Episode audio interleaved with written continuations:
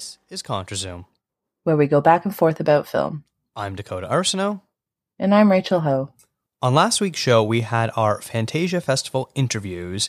And this week, now that the fest is officially over, we will review some of the movies we saw. This is our second year in a row covering Montreal's Fantasia Fest, which is the best in horror and genre films. And once again, it was just so much fun this time around. Overall, Rachel, do you have any thoughts on this year's iteration, the the types of movies that they were screening, how it all sort of worked out for you, all that sort of fun stuff? I know we sort of talked about a bit last week, but we'll kind of continue the conversation this week. Yeah, I'm still a bit salty that I didn't actually go to Montreal and I didn't actually get to meet John Woo or just see John Woo. I didn't want to meet him. Probably wouldn't have gone very well. I would have been very awkward if I met him, but I'm just glad that like I would have been cool to see him. But um overall I think it's cool. Like I, I appreciate I mean every film festival does this. Like they bring out um some of their older like older movies and they they might do uh what's the word? Not refurbishing it, but Restorations? or maybe refurbish restoration thank you um of yeah of older movies and I, I like that they like showed some of john like they showed hard boiled and like in in the theater which i think a lot of people unless you were in hong kong in the 80s i think it came out in like 84 or something like that um, you wouldn't have seen it in a movie theater so it's kind of neat that they they put those um, experiences out for people to have uh, in terms of like my own experience, it was fine. Like I, it's kind of one of those things that when you do it distance, um, it you're not quite as immersed into it. Like I,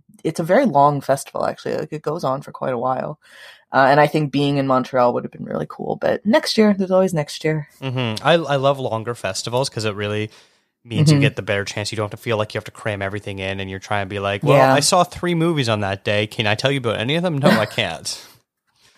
So it's nice that will that be TIFF. I like enter TIFF. That- That's that what was- it's gonna be. that was a not so subtle dig at Tiff. um, so yeah, and and it's sort of interesting because genre films have a bit of a variety of quality, we'll call it. Uh, you don't always know what you're going to get, so it's it's sort of fun where you're like, well, I don't know, the the plot description sounds a little interesting on this. I'll give it a shot, and you kind of get blown away. And then other ones where you're like, oh yeah, this is definitely my type of movie, and you watch it, and you're like, oh my gosh, that was kind of a slog to get through, or what were they thinking, sort of thing. So it's kind of nice that there's there's a bit more of a surprise element, and and I almost feel like you need to do a bit more homework when you're trying to decide what you want to watch. I'm sure you can completely go in blind and be like, whatever, I'll watch anything that I, I can get access to, get a screen or two, whatever you want, and have a have a blast. But I sort of feel uh, as uh, covering the festival as critics or whatever you want to call what we do. Uh, that you almost have to be a little bit more prepared for a festival like this. TIFF, on the other hand, you you sort of know you're going to get like 50 prestige movies that are all going to be in awards contention, and within you know three months, everyone will have seen them. I think that's one of the nice things about Fantasia, though, is that it is quite niche. Like, I think for the people who really enjoy it, you have to be really into horror, sci fi, like action, whatever it might be. And you need to have kind of a deeper appreciation for it, a- apart from just like, oh, that's a cool movie. Do you know what I mean? Like, you Mhm. kind of need to be like, oh, it, it's it's a micro budget, and so you want to see what they can do on a very, very tiny, if not if not like a non-existent budget. Um, whereas like TIFF will have, eh, they they have indies. I shouldn't say that they don't have indies. They do. Like they have Mhm. smaller movies as well, and they give that opportunity for for smaller filmmakers. But like you said, the majority of their movies are big budget. They're big studio pictures. Um, so yeah, and then kind of to your point of having to do a bit more research, I think that that's where uh the in person aspect of it is kind of better because if we were there and we just had a pass to just go to any movie that was playing, right? We would just look at the schedule and be like, I have some time right now. Like I have, got like two, three hours to kill. Oh, this movie's playing. So I'll, I'll just go and watch it kind of thing, right? Because you're there and you know that like that's your sole purpose for being there. Mhm. Um, and when you, you know, we're lucky that we, we would be able to get like a media pass. So just grant us access to a bunch of films um, which is kind of nice for for the in person experience versus when you're at home. Yeah, like you're kind of you're a bit more discerning because you're right. There can there can be some really bad ones because as much as I love the genre movies, they're the ones that are so easy to mess up because some of them they just need a higher budget. Like that's just kind of the way it goes, right? Like sometimes you, especially for sci-fi, every now and then you'll see something that's that defies that notion that like you need a big budget to do sci-fi because I don't think you need it, but it definitely helps. Mhm. And sometimes when you watch movies that are, you know, need good CGI or like even action movies that have the kind of the violent kind of gory element to it. Um like I just watched Bullet Train uh not too long ago and they have some like crazy kill scenes in it. And those would look crap if you didn't have the size of budget that they had. Do you know? So it's like it's easier to mess up than just like a straight drama where you could just theoretically have two people in a room and it could be a fantastic movie. Yeah. Yeah, no, that, I think that's absolutely right, and uh, and a good way of looking at it. Either way, I, I think Fantasia does do a, a pretty great job of selecting movies that they know that their audience will like, and that really, in turn, means that we're more likely to enjoy the offerings that they have. Uh, not to say that there weren't, you know, going through the the program guide and being like, eh, that one doesn't really catch my attention. Who knows? Maybe that movie that I passed on was uh, was excellent. It's true. Yeah. It's true. You never know. That's kind of the beauty of a film festival, though. Isn't it? Yes. But we're going to talk about five movies today, a couple of them that we both saw, a couple that only one of us saw. Uh, sort of give our, our overview thoughts on what we thought of some of the movies that we're screening during this year's Fantasia Festival. I think the first one that we should definitely dive into is a movie called Polaris. Now, if you listen to last week's episode where we did some interviews, one of them was with the director of Polaris, Casey Carthew. And Polaris was the festival's opening night film. And I, I think it's pretty safe to say that both you and I had a, a really fun time watching this movie. It is, it's described as being a ecological, futuristic, dystopian movie. It's sort of like this mashup between Mad Max and uh, Logan and uh, a few other things. It's, it's got a whole bunch of crazy stuff going on. But basically, uh, the plot of it is there's this young girl who is the daughter of a polar bear. Just go with it. A real polar bear, real life polar bear. They don't do, use CGI for this. And they get separated. This little girl gets captured by this um, roving band of marauders who are all women. And she fights her way out of this captivity. And she eventually gets some help from an older woman who is sort of associated with the marauders, but not really. I think she just sells them gasoline for their uh, futuristic snowmobiles. And then from there, she's just trying to get her way back to her mother, who she believes is still alive, although she isn't totally sure because she sees uh, numerous polar bear pelts and she isn't sure if that's her mother or not throughout the film. So that's sort of the, the bare bones of it. But this is a super. what? Sorry, go ahead. Bare bones. That's Oh funny. yes, yes. I You didn't. a, You didn't mean to do that, did you? no, no. I made a I made a pun and I didn't even realize it. Damn. but this is a despite what I just said there, it is a very bloody and visceral movie that is pretty crazy. This this young girl who's played by Viva Lee has these they're sort of like reverse knuckle rings, but they are uh, rows of what looks to be like polar bear teeth or something like that. And she uses them in like this palm striking fashion to like slit throats and stab people and things like that. And so that's where like I, I, the Logan comparison comes in. So if you've seen that, you know that the the young girl that Wolverine is trying to protect, she also has um extendable claws in her hands. And so it's very much like that sort of action style where it's like this young girl uh, going absolutely bananas, murdering people in very brutal ways as blood is spurting from their throats. we both enjoyed talking with Casey Carthew. What were your thoughts on the film? I really enjoyed it. I mean, I I thought Polaris. It's it's that kind of movie, even though it was their opening film, but it's one of those like great discoveries that you find in a film festival that.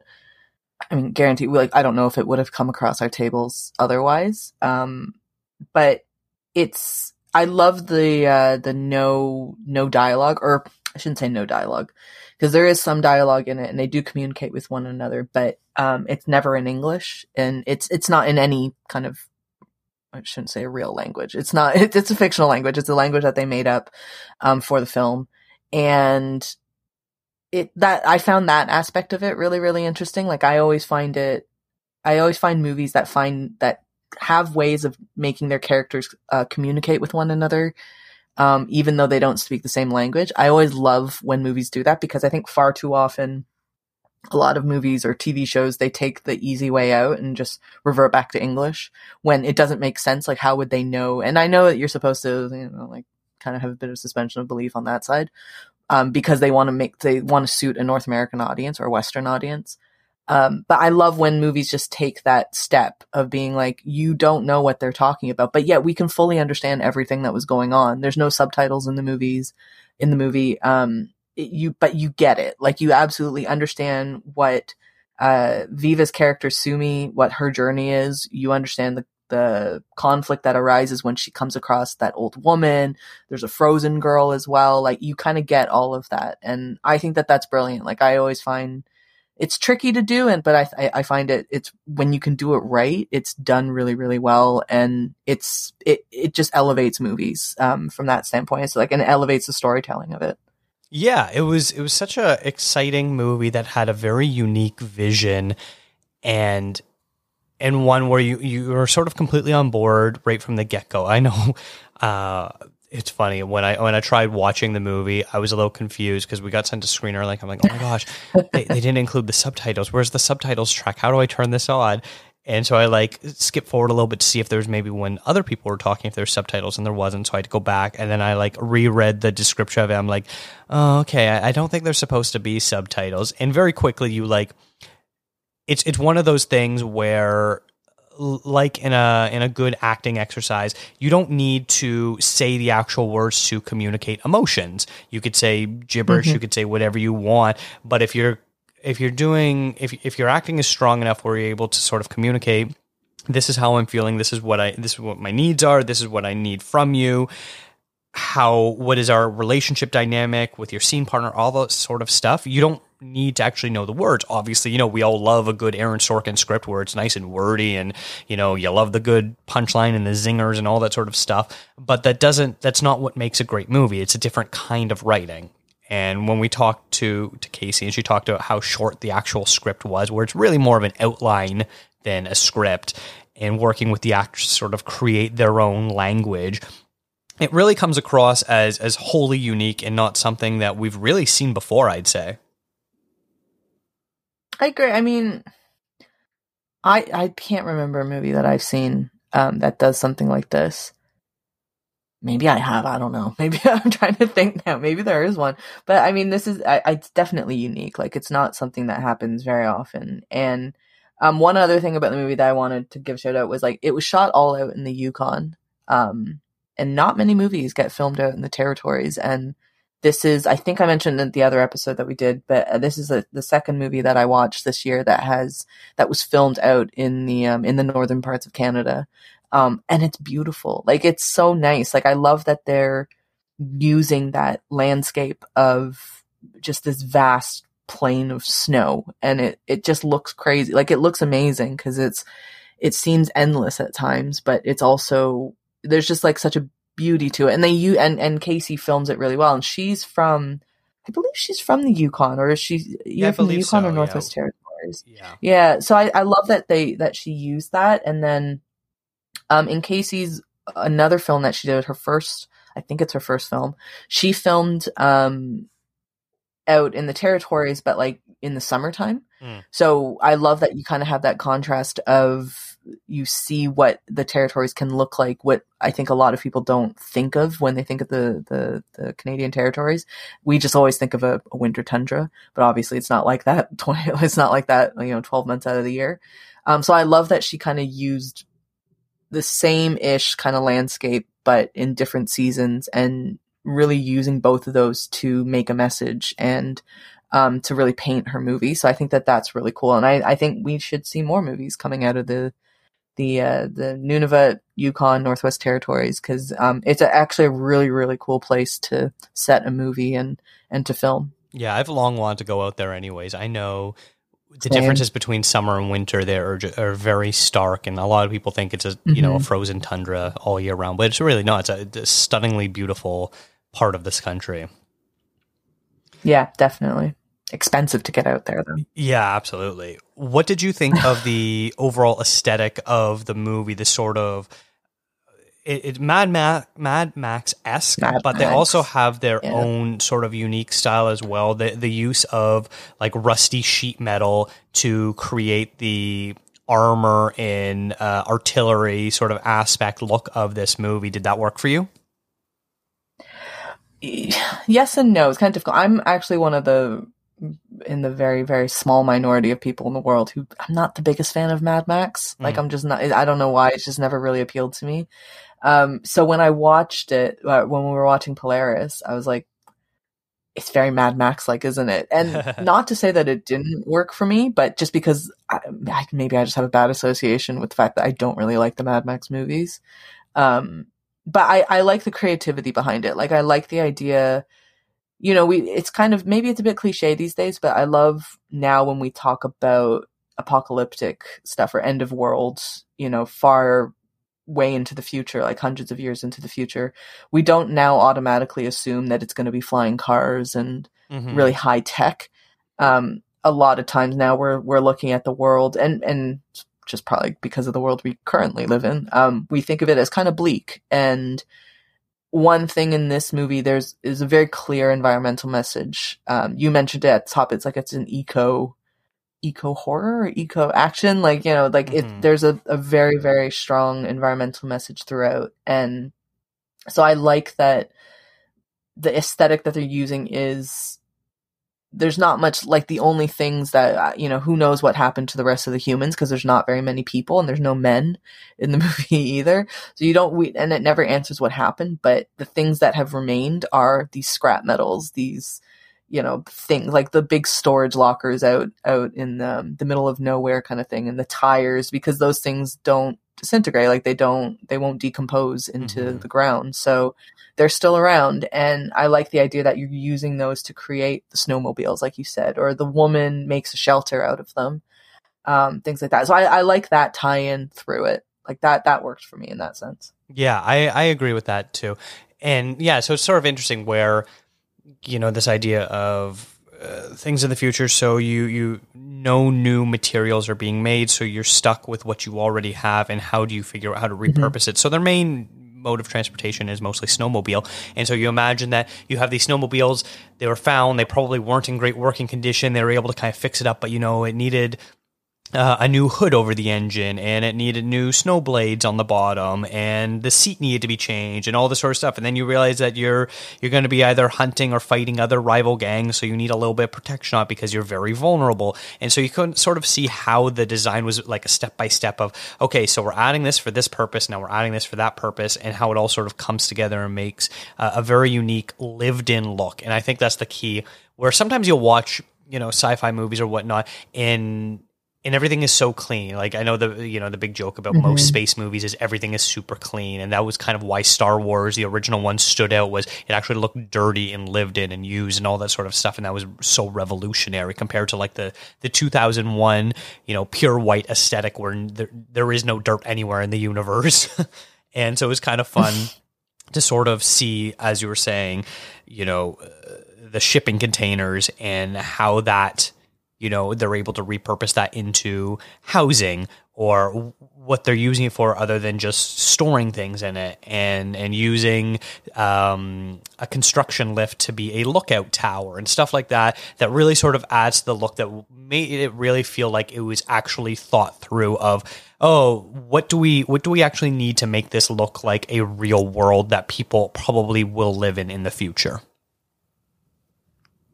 Yeah, and I I liked as well like this idea that you you know you talk about the snowmobiles like they're still gas. You know what I mean? Like they still needed oil, they still need gas, and I find that like that to me was kind of a funny point in it where, um, for all of you know all of humankind has kind of been decimated to a to a minimal point and yet the one thing that is prevailing from our world is not just these materials that are thing but like gas is still a very necessary commodity yes in their life and that that made me kind of laugh a little bit but um but i completely agree i like you know any movie that you can when you jump into the world and it doesn't feel like it's it just appeared out of nowhere for the first time and we're the first people seeing it. Like there is, you know, something that's actually, um, I haven't seen it, so maybe I shouldn't even comment on it. But you know that new Ryan Reynolds movie that was on Netflix? Um, Which one? Adam. Oh, I can't remember the name of it. Yeah, Adam Project. So somebody put a picture up on Twitter of his apartment in Adam Project or his house in Adam Project, and it's just like showing how it doesn't look very lived in. Like it's very clear that it's a set, you know, that things were, it was built for a specific purpose to make it into a movie. Whereas, you know, what great set designers will do is they make um, any environment look lived in. Like it's like the, there's just blankets thrown around because before we saw the character come to the screen, they were taking a nap or something like that. Do you know mm-hmm. what I mean? Mm-hmm. Like, and I find that that Polaris does that really well, where it's like it's a very established world, and they don't need to do much for us to to understand kind of the rules of that world and what's happening. Um, because and they don't spend any time explaining it either, which I think is really cool. Like they just they just go with it, and eventually we catch on. Like you said, like with the with the subtitle thing that you were talking about.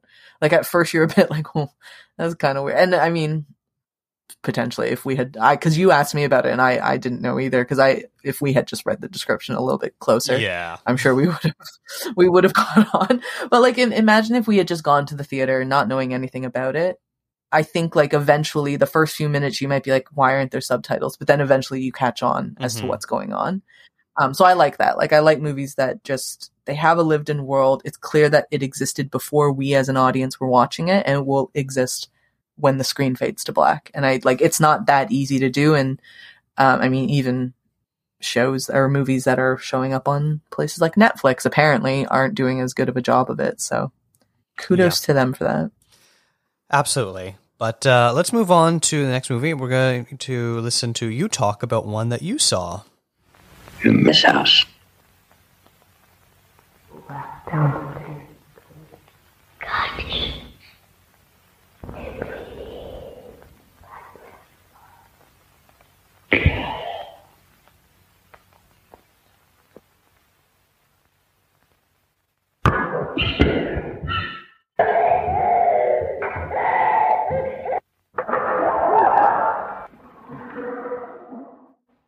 Um, so this was one I, I, think I'm safe in saying this is my favorite movie from the festival this year. Uh, it's called Skinamarink, and if you grew up in a certain time, that word or phrase will be familiar to you from the Sharon Lois and Bram days. Um, and it's by a Canadian director, Kyle Edward Ball, who's out in Edmonton. And what I said at the very beginning um, of this episode, talking about like movie genre movies that use a micro budget or no budget pretty much um that's pretty much this movie. Like there there is no budget more or less. Like it was it was done for very very little money.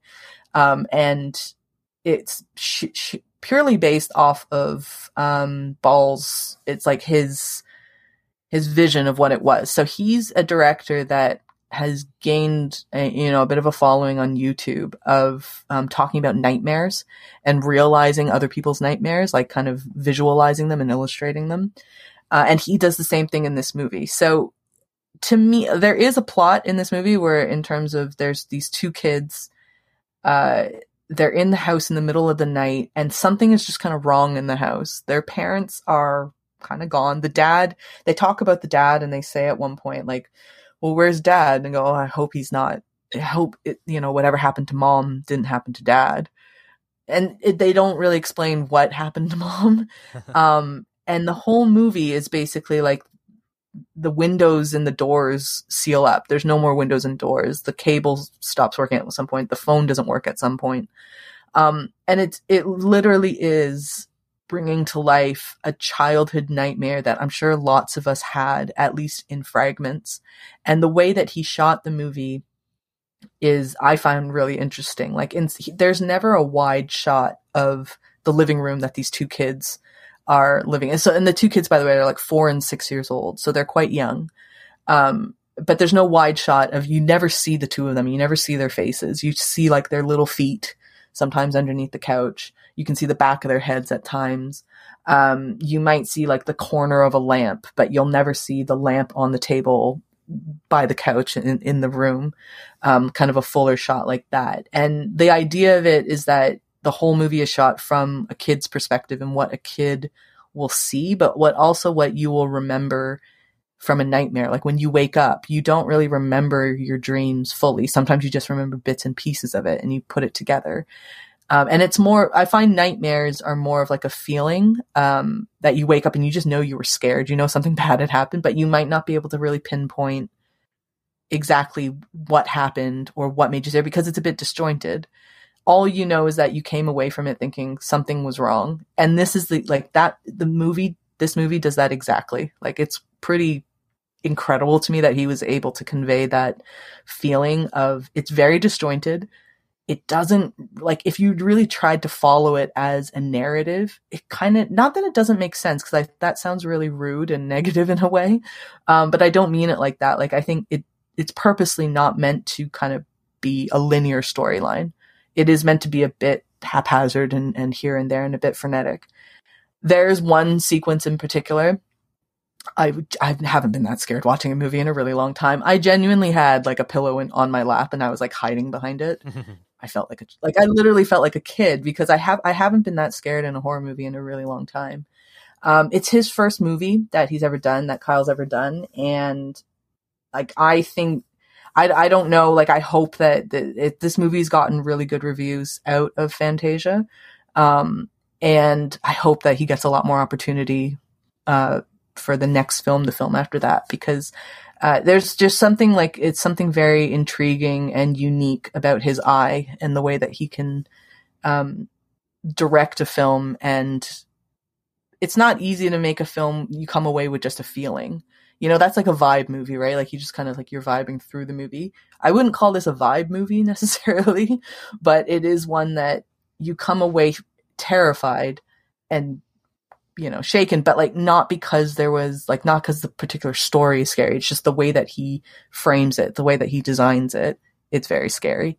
And I don't normally get scared in movies too. So this is yeah, this was quite a unique experience that I, I genuinely haven't been this scared watching a movie in a really long time. Now, how would you sort of describe the type of horror. Like i find with with horror movies there's, there's, different ways to elicit fear. Is it the the sort of use of music? Is it looming dread? Is it jump scares? Like what sort of aspects uh, are being employed?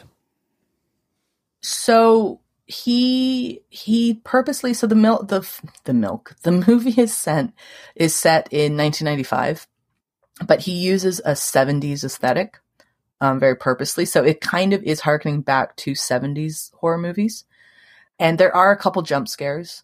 Uh, when you talk about something like looming over you, I think that that's probably the most accurate scary bit because, you know, I'm sure we all had this. Like when you're a kid in the middle of the night and you walk up the stairs and it's pitch black because you don't want like your parents to know that you're still awake um, or you're walking through like a hallway and it's really dark and your eyes start to kind of play games with you and that you mm. think that there's something moving in the in the dark that's exactly what he does. And it's like there's this thing in the house that you never see and it's just kind of but it's there and you can feel it. And even the way he films it with like you know he he filmed it in digital but he graded it to look like film.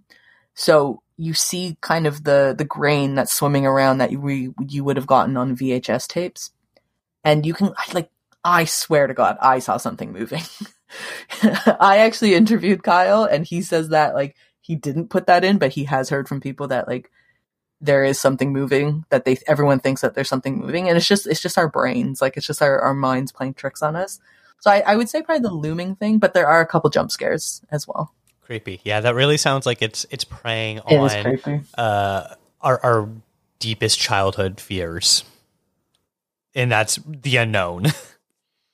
yeah, I saw it. I was like so kind of like it's the whole thing we were talking about of just like digging through the catalog, and I always filter out Canadian movies because I'm just curious to see what a festival like what kind of Canadian offerings they have, and particular Fantasia being a Canadian festival, like I expect there to be a good amount of Canadian films, and there were. Um, but this one just stuck uh, stuck out because of the name Skinamarink. Like it obviously reminded me of of the Sharon Lois and Bram thing. But I remember reading the description and I thought, oh, I wonder if Dakota would like this. Probably not. and then I watched it and I remember thinking, no, like there's no way Dakota would ever want to watch this. Yes, my my aversion to like total get into your soul horror, uh, keep you from sleeping is is definitely not uh, up my alley. I, I also watched it at like midnight, which probably wasn't the best thing to do, but I just know, it was a scary movie. You want to watch a scary movie at nighttime in the middle of the night. That's the whole point. I think the best time to watch a scary movie is during the middle of the day with the curtains wide open and the lights on. the curtains wide open, lights on, plenty of people around. Yes. And you're going to go outside afterwards and get your mind off and do something fun. exactly. Not go straight to bed afterwards. Exactly. All right, so the next movie that we're going to talk about is one that you actually saw during the Toronto Japanese Film Festival, and I saw during Fantasia, and so I prohibited you from talking about it during that episode. So if you want to listen to us talk about other Japanese films, you should go back and listen to that episode. But uh, we're going to talk about Baby Assassins finally, and this was a a, a- very interesting movie. It's sort of it, it sort of is set up to be a you know John Wick Atomic Blonde esque type movie of really uh, well choreographed fight sequences. You you were mentioning Bullet Train earlier. That's sort of a, another one. Same director, David Leitch, um, and we get these two young girls who are, are fresh out of high school and they are also assassins and i guess the implication is they've been assassins for a little while because they're really good at their job. And now that they're done high school high school was their cover. Now that they're done high school they need to find part-time jobs. They get their own apartment building they, because they're not living at home anymore. And so they have to look like they blend in with society. And so you get this really interesting dichotomy of they're very good at killing people, and you see them kill a lot of people in various fashions, whether it's you know um, with their with their hands, with with weapons, with guns, things like that, knives, uh, and then you also get these like very interesting meetings where they're meeting with their sort of handler from the assassin's agency, and it's like the most boring bureaucratic stuff of like, oh, you got to make sure you're getting a job. How's that going? Yep. And they kind of sound like they're a parole officer, basically. And like both of these girls Yeah. do not want to be there at these meetings at all. and eventually sort of devolves into almost like uh, a group therapy session, like a, a couples therapy session, when whenever they meet the handler, where they're like fighting and they don't want to be roommates anymore, and all this sort of stuff, and the handler's trying to like get them to work through their problems and actually deal with things. So it's really funny. Um, but this is a Japanese film. It's called Baby Assassins, as I said, and I really enjoyed it. It was a lot of fun. Like you, you get these, you know, it's it's so easy to kind of just say like the John Wick Atomic Blonde sort of extended fight sequences where you get um, the camera at a uh, medium close up, so you actually get to see the actual fights with not a ton of cuts, and then every once in a while you'll get these really cool camera movements where it's like swooping around them, but it doesn't make you lose your orientation of what's actually happening because that's the biggest criticism with modern fight choreography is you have no idea what's actually happened. You you know, there's the famous Liam Neeson jumping over a fence and it's like 11 takes for him to jump over a single fence and you're like, "Oh my god." And you watch fight sequences and it's just like edit, edit, edit, edit, edit, edit, edit of like every time a punch is thrown and someone's getting, you know, getting a contact with a hit and all that sort of stuff. And so you have you can't you can't see anything. And so it's really nice. Every once in a while, we get these movies where you actually just let the action breathe, and it's such a relief, a breath of fresh air. Where you can actually feel like you can enjoy these types of action movies. You're like, I don't care about the plot. I just want to see like some really cool action stuff. And this gives it to you. Yeah, and I love that it- like it gives you all the action, but then like you said, like it is very funny as well. Like there are moments of just like I mean, in terms of the story, I did I guess you don't really care as much like the, if the the girls stay together or whatever. Like, do Yeah. they stay roommates? Like, that's not kind of the big plot point of it, but it is funny. And you, um, I I love that you pointed at the scene about or the the few scenes where the handler comes in and the two girls just look as any bored teenager looks when a, an adult is telling them that they have to do something. Like it's like, Mhm. oh, you- you have to make a plan. You have to do. And they're just like, I, I just this is ridiculous. This is taking up so much. Time. And the it's you know obviously the hilarity of it is that they're talking about killing people and like being assassins and Yeah, I love this movie too. I really, really enjoyed it when um, when I watched it at the Japanese festival, and I was looking forward to talking about it. Um, so I'm glad that you finally got to watch it so that we could. Um, but I, I, mean, it's an easy sell for me. I'm a big fan of of um, those John Wick, Nobody, you know, Atomic Blonde, Bullet Train, like those, those types of movies. I really enjoy them. Um, and then add on the fact that it's like two young girls, which I, I think is great. Like I, you know, two very unassuming, unsuspecting, um, just high school kids, and uh, yeah, and add on like it's it's funny. It's very funny, and like that's something that I think some of the other movies don't. Those movies that we mentioned, they don't not not that they're not funny. They have funny moments, but this one I think is like consistently funny. It's mm-hmm. not just funny moments. I actually would consider it borderline comedy because yeah, all all of it's very satirical and um, there's a lot of like great gags and just their their nonchalance is what makes is what really sells the movie. And I think one of the things that sort of works is you know every every time like not to say that um, women can't be action stars or things like that. But sometimes you'll watch a movie where you'll have someone, I'm just going to use, for example, Atomic Blonde, even though it wasn't like that. You have someone like Charlize Theron, who's a very petite woman, you know, taking down all mm. these hmm. big burly men. You're like, okay, but in reality, how does this sort of work out? You know, you're dealing with a lot of martial arts is based on uh, center of gravity and weight and all that sort of stuff and how you control that really matters.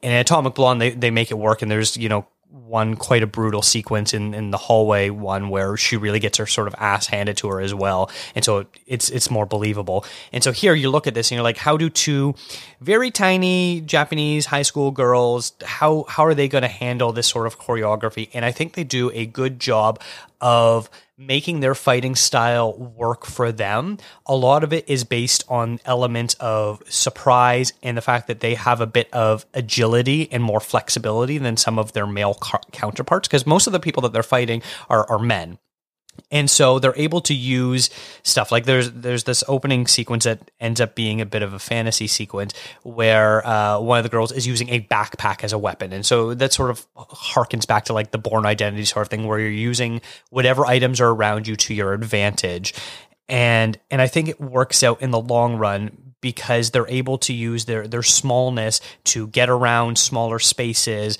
and being able to you know dive through like aggressors legs and things like that and then on the counterpart there's also side plot of the yakuza and yes they use guns and sort of stuff like that but then the main person that we're following from the Yakuza is the daughter of the boss, who's basically the same age as these other girls. So we get to sort of see a similar action style from them, and they end up having a big final fight at the end. So all that sort of stuff really comes together. But all in all, you believe what the action is happening, that that could happen in real life. Do you agree with that? Uh, yes, but I am going to make a tiny correction on you before Bill can. Um, Charlize Theron is not a petite woman. She is like five ten. she, I mean, I mean more not, like muscle mass size.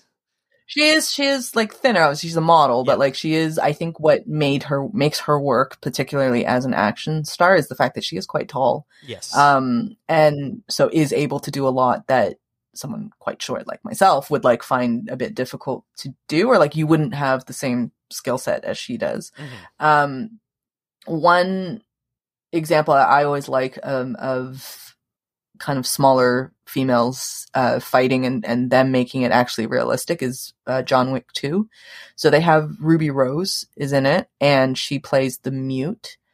And there's a, in the, I think it's uh, right towards the end of the movie and they have like in the Hall of Mirrors kind of thing, that kind of fight. Um, and at one point, Keanu just picks her up and just like chucks her across the room, basically against against the mirror. Because, but like that's realistic. It's like he is like Keanu is like what six two something like that.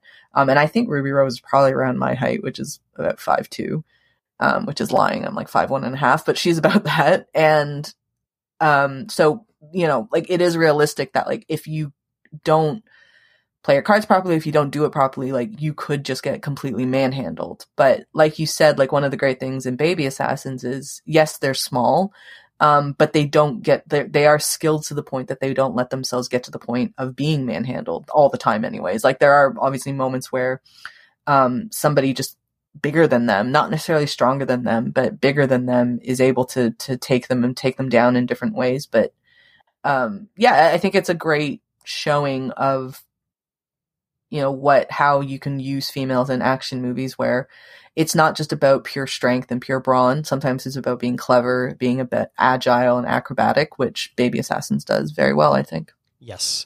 Now, when at the time that we recorded our Toronto Japanese Film Festival episode, we were talking about a movie called Midnight Swan, and there's one mm-hmm. sequence in particular. Uh, well, there's a few scenes in particular where, to make money, this young middle school girl goes and gets photos taken of her in dress up costumes for creepy, pervy older men. And you mentioned that Baby Assassins has a bit of a similar scene to that as well. And you were curious to talk about it once we once I ended up seeing it. And so I saw it, and uh, basically, it's sort of this. Imagine a cat cafe, but instead of cats, that the girls are cats. And that's kind of what it is. And so they're acting all cutesy and, you know, they're uh, treating their male clientele as infantile because that's what's adorable. Um, I guess the best way to describe it would be like if you were to call it like a daddy cafe sort of thing. oh Um, my god. Am I wrong though? Because that's basically how Yeah, they're sort of treating God. these th- th- this male clientele. It is, yeah. Uh, and all the male clientele, I should point out, are like middle aged men as well. Like yeah. all- And so they like play Yeah. board games with them, but they're playing like very young children's board games, not like they're not playing Scrabble. They're, you know, um, playing like I, I can't even think of what they're playing, but like stuff that you could play with a four year old. And, you know, they're Candyland or something. Yeah, and they're pretending to act stupid. I'm like, oh, hee hee, I can't figure this out. Oh my gosh, you're so smart. I can't believe you won again. Um, it's just sort of a bit of a bit of an indictment on, on Japanese culture that you're having these girls who literally just graduate high school and their coworkers look about the same age. Of you're probably having girls that are between 17 and 19 working at a job like this, and just it's like, ugh. What is what is, what is wrong with some people? It is super creepy, and you know, I'm, I'll segue actually into the next movie, which is My Small Land, because My Small Land had a very similar scene as well, where um, the main character in the film, she's a high school student, um, and I think she she's in her final year. Like they talk about her about um, applying to go to do the entrance exams, um, to go to post secondary, and um she needs money. And so one of her friends is like oh like come with me and we can go to karaoke. And they just sit there and do karaoke with um middle-aged men. And it's like high school cur- kids in their school uniforms um and just singing karaoke. And and the girl's like I get paid to do this. Like you just sit there. And then she does it one time herself. And then in one scene the guy's like I'll pay you 3000 yen if you let me hug you. Like 5000 yen if you let me kiss you. Yeah. And he's like, okay. She, she's like, okay, fine. Um, she agrees to the hugging, and he goes, okay, five minutes, and it is the creepiest. Like, it's so I found like I I messaged you kind of straight away when that happened when I was watching this movie because, um, I found it really. It's not amusing is not the right word, but it's just like interesting that Baby Assassins, Midnight Swan, like they all had this kind of scene. And I said this during when we were talking about Midnight Swan, which is it doesn't surprise me that these things are real. Like it, it is a part of the culture that I am aware of and like and I know that it is it is a thing, but I do find it interesting that it's been and it's been a thing for a while, I should say. Like it's not like a new thing that just popped up. It's been it's been like this for a very long time. Um but it's it's interesting to me that like filmmakers are so brazen to just include it in their film and and to be clear none of the in all three of them it is meant to be played as like creepy.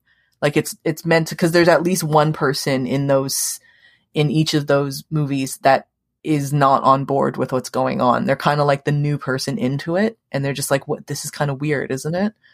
Um but the fact that it's getting included and it's kind of like so open is kind of odd. That to me is the odd thing that like it is so well known and it is such a it's it's become almost just like a given that this is a thing versus we should probably try to stop this and and make this not a thing. Um I saw another movie, I think it was called uh oh shoot, it has the word purple in it. It was a Korean movie and they did something similar with young girls going to karaoke with like creepy middle-aged men and getting paid to not even to sleep with them, but it's just to um entertain them, I guess, like just like sing along with them and and play the role of the very subservient young girl. Um, and it is super super creepy. Mm. Um, but yeah, so uh, I'll keep talking about my small land then. So this movie is it's an it's another Japanese movie. Um, but the interesting bit here is that it focuses on a Kurdish family living in Japan who are trying to get refugee status in the country. Um, and they have three young children who all grew up in the Japanese culture because they've been there for a while. And they all speak Japanese, or they're learning how to speak Japanese. The youngest um, in the family is learning how to speak Japanese, and it's it's it's a very quiet movie. Like I was thinking about the uh, um, what was that movie? Sorry, a, a Flickering Life, and how you and I were saying. So that was another movie that we saw at the Toronto Japanese Film Festival, and you and I were talking about how a lot of Japanese movies they're so dramatic hmm and they're so long and they're so kind of like overtly dramatic. I find my small land is it kind of the antithesis to that, where it is it's long, um, but it was a very very quiet drama, which I don't normally associate with Japanese dramas, um, quite frankly, and it's funny because at times it kind of lags behind because it is so quiet. Um, but it, it's a really interesting it's a very very interesting uh, story to focus on and, and, a situation to to make a film about because I think especially in the West when we talk about um, when we talk about refugees, most of us are thinking, especially in recent years, like Syrian refugees, Mhm. right? Like refugees that are coming from uh, mainly Africa, the, you know, and but and and we also think of them as going to Canada or going to the States or Britain or something like that. Um, but the idea that you know this happens all over the world and to different groups of people and and in every country basically. Every developed country will always have people wanting to get uh, refugee status in them. Um, and the movie is just about a, a young family that what happens when the refugee status um, the the visa doesn't come in and what happens to the family that especially for the kids who have grown up there. Um, and that is now effectively their home and it's a new and sh- they also talk about bridging different cultures. Like she is kurdish and so she is muslim but she's also quite japanese in many ways because that's what she grew up in and and that's the culture that she's been raised in um, so it's an interesting movie and uh, definitely one that I, I think is worthwhile to watch Nice, yeah. That was that was one that uh, wasn't on my radar at all. But it's it's always nice, kind of being able to find these ones that probably not a lot of people are talking about or or, or seeing, Mhm. and being able to sort of share a little bit of light on it too. Definitely. But also japanese movies let's do less of those creepy things. Or actually we should really saying japanese government and police. Please do something about that because it's gross. Yeah, it, it's it's sort of it's sort of gross. that weird thing of uh, are are these filmmakers just shining a light on them? Are they condoning them because it's so common in society? Like it raises some interesting questions. At least in Midnight Swan, you know, uh the police were involved. It seemed like they were trying to shut it Mhm. down afterwards. This, yeah true true this cafe in Baby Assassins really is it any different than you know something like um I don't want like a Hooters or a Tilted Kilt or some sort of you know Yeah, bar sure. like that where the women wear sexy uniforms, things like that. Is, is there really much of a difference between that? Whether you're objectifying someone for one reason or another, you're still objectifying. Um, yeah, I, so I, I don't I don't really know the answer. I'm not Japanese. I've never been to Japan, so I can't really comment on the um, proliferation of weird places like that. yeah i mean i i i don't know i think there's it definitely like kind of speaks to i mean like the legalities of it aside like let's assume that the the girls working in those cafes are um of the age of majority um but there is just kind of a weird cultural thing of saying like these young girls supposed to act like idiots they're supposed to act like children and that they don't know anything in order to make these middle-aged men feel better to make them feel like they are superior that they are smart that they are strong that they are all these things um yeah and i i, I mean that's going down a different territory. But it, it is something that never, it doesn't ever sit quite right with me. And I don't think it sits quite right with a lot of people. But yeah, it's interesting. I mean, like, like I said, in my small land, they also condemn it. Like they show it as being not a good thing. Um, the police don't get involved, but there is a moment where she does try to get away and it's like, it's very clear that what he is doing is not right. And it's, she's uncomfortable with it and she's getting, trying to, um, extricate herself from the situation. So, yeah, I, I, I don't know if Baby Assassin. Do you think it, it's condoning it or just showing it? Um, it's tough to say. I feel like Baby Assassins, Midnight Swan is definitely condoning it, not condoning, Condoning, it. yeah. Um, whereas Um, condemning, condemning, condemning, it, yes, yeah. condemning to be more clear. Uh, Baby Assassins, I don't think it is either condoning or condemning. I think it's just sort Yeah. of showing it. Um, Yeah. the Yakuza boss goes with his son, and he seems to really love it, and then he gets offended by something and ends up trying to hold the place up and, and all that sort of stuff and we get a bit of action because one of the one of the assa- baby assassins works there and so she does her assassiny thing uh, to help out the her co-workers. But she seems to really enjoy working there uh, meeting other young girls like her.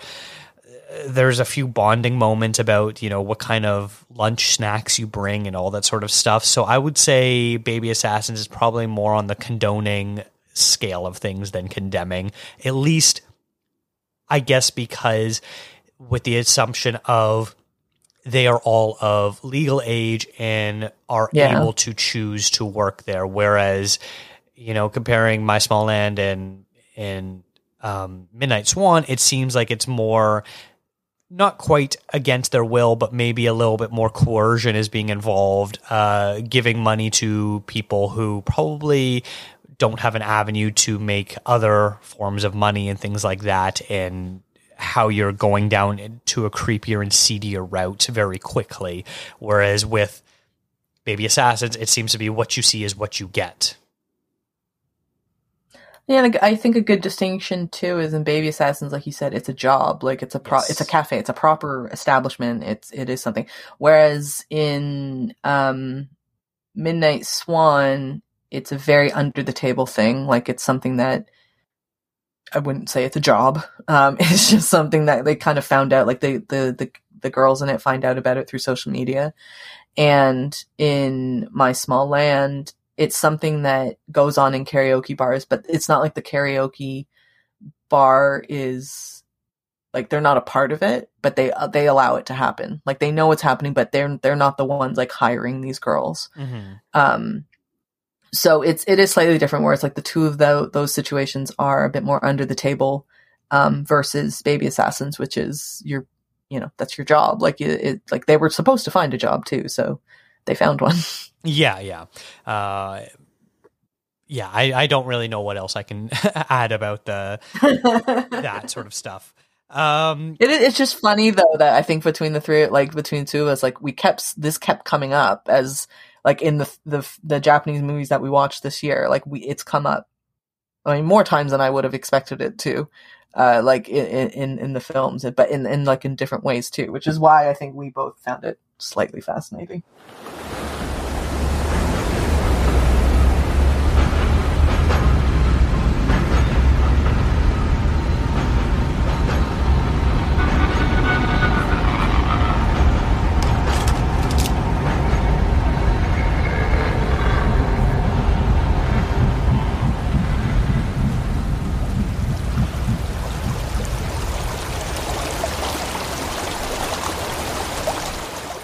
So I'm going to talk about the the last movie that uh, we're going to talk about on this show, and that's one that I saw, and it is a movie called The Topology of Sirens. It's a it's a very interesting title, and a movie that I quite liked, but one that I know probably is not going to be for everyone. This is a very quiet movie. There's not a lot of dialogue.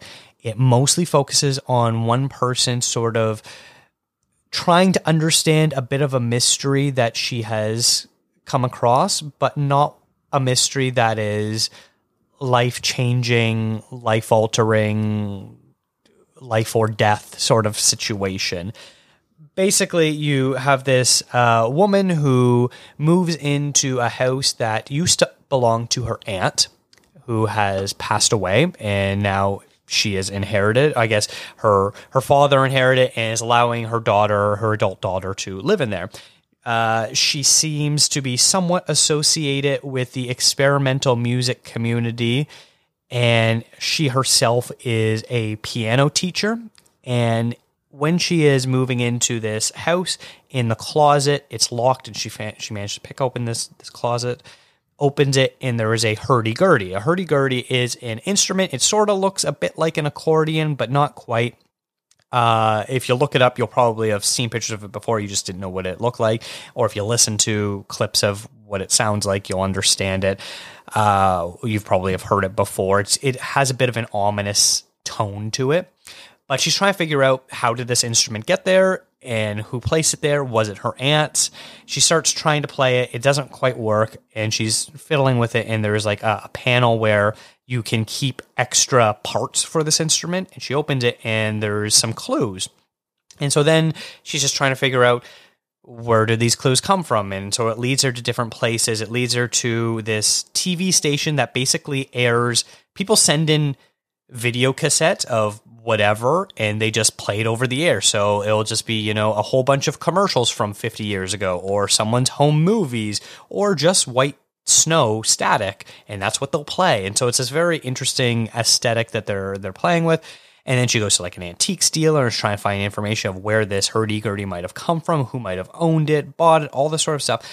And so it's got this noir-esque style to it as far as trying to follow clues and understand where they come from and sometimes leading to dead end. So movies like Paul Thomas Anderson's Inherent Vice or the Andrew Garfield starring Under the Silver Lake where you're you're following this sort of noir mystery but the clues don't really add up and you're sort of left more confused than not. This movie is sort of similar to that, but a lot of it deals with atonal noises and she finds these little mini cassette tapes and you're listening to it and they don't really make sense and it's just captured audio, ambient audio of, you know, a baseball game being played by the local college or the radio station and, and stuff like that. So there, there there's a whole bunch of like really interesting noirish stuff, but like it's a very low key movie with not a ton of action, not a ton of adventure, all this sort of stuff. And then eventually towards the end, you know, the movie is called The Topology of Sirens. Sirens is not referring to police sirens, but rather the mythical creatures that would lure men in through their song and then kill them,